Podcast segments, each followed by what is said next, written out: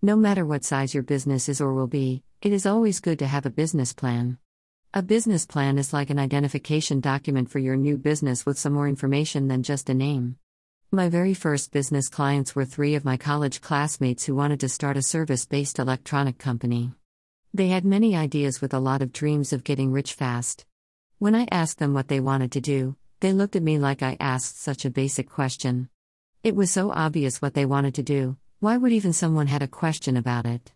But I insisted, tell me in one sentence what this company is going to offer to its customers. They tried to explain, it was an hour speech while they interrupted one another to correct something, and keep explaining again. Finally, we all burst out laughing. I told them they didn't know what exactly they wanted to do, otherwise, they could explain it clearly in one sentence. Before investing in any business, you need to ask this question.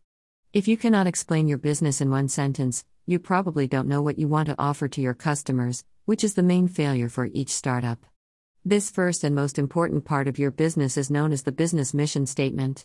According to marketing guru and Interbrand Pacific founder David Andrew, Apple Computer Incorporated first mission statement in 1977 was Greater than Apple is dedicated to the empowerment of man, to making personal computing accessible to each and every individual so as to help change the way we think, work, learn, and communicate.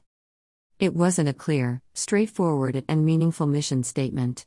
Still, it was powerful enough to be the foundation of, later on, the most successful technology company in the world.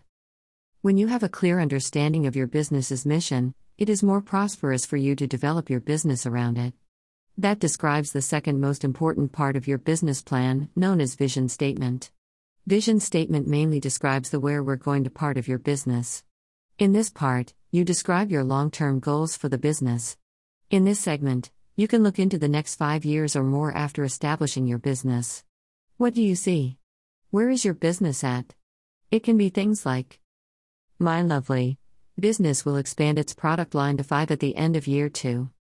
At the end of year four, My Lovely business will have three more branches in its hometown. While expanding its product line to 10, My Lovely business will have its first out of state branch in Colorado at the end of year five.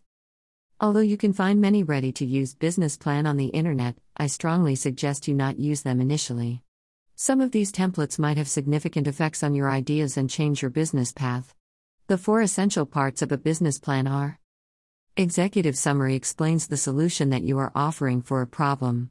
Mission statement defines your company's fundamental goals and particular values. Vision statement is your short term and long term goals. General execution is a detailed description and steps you know to achieve your business goals.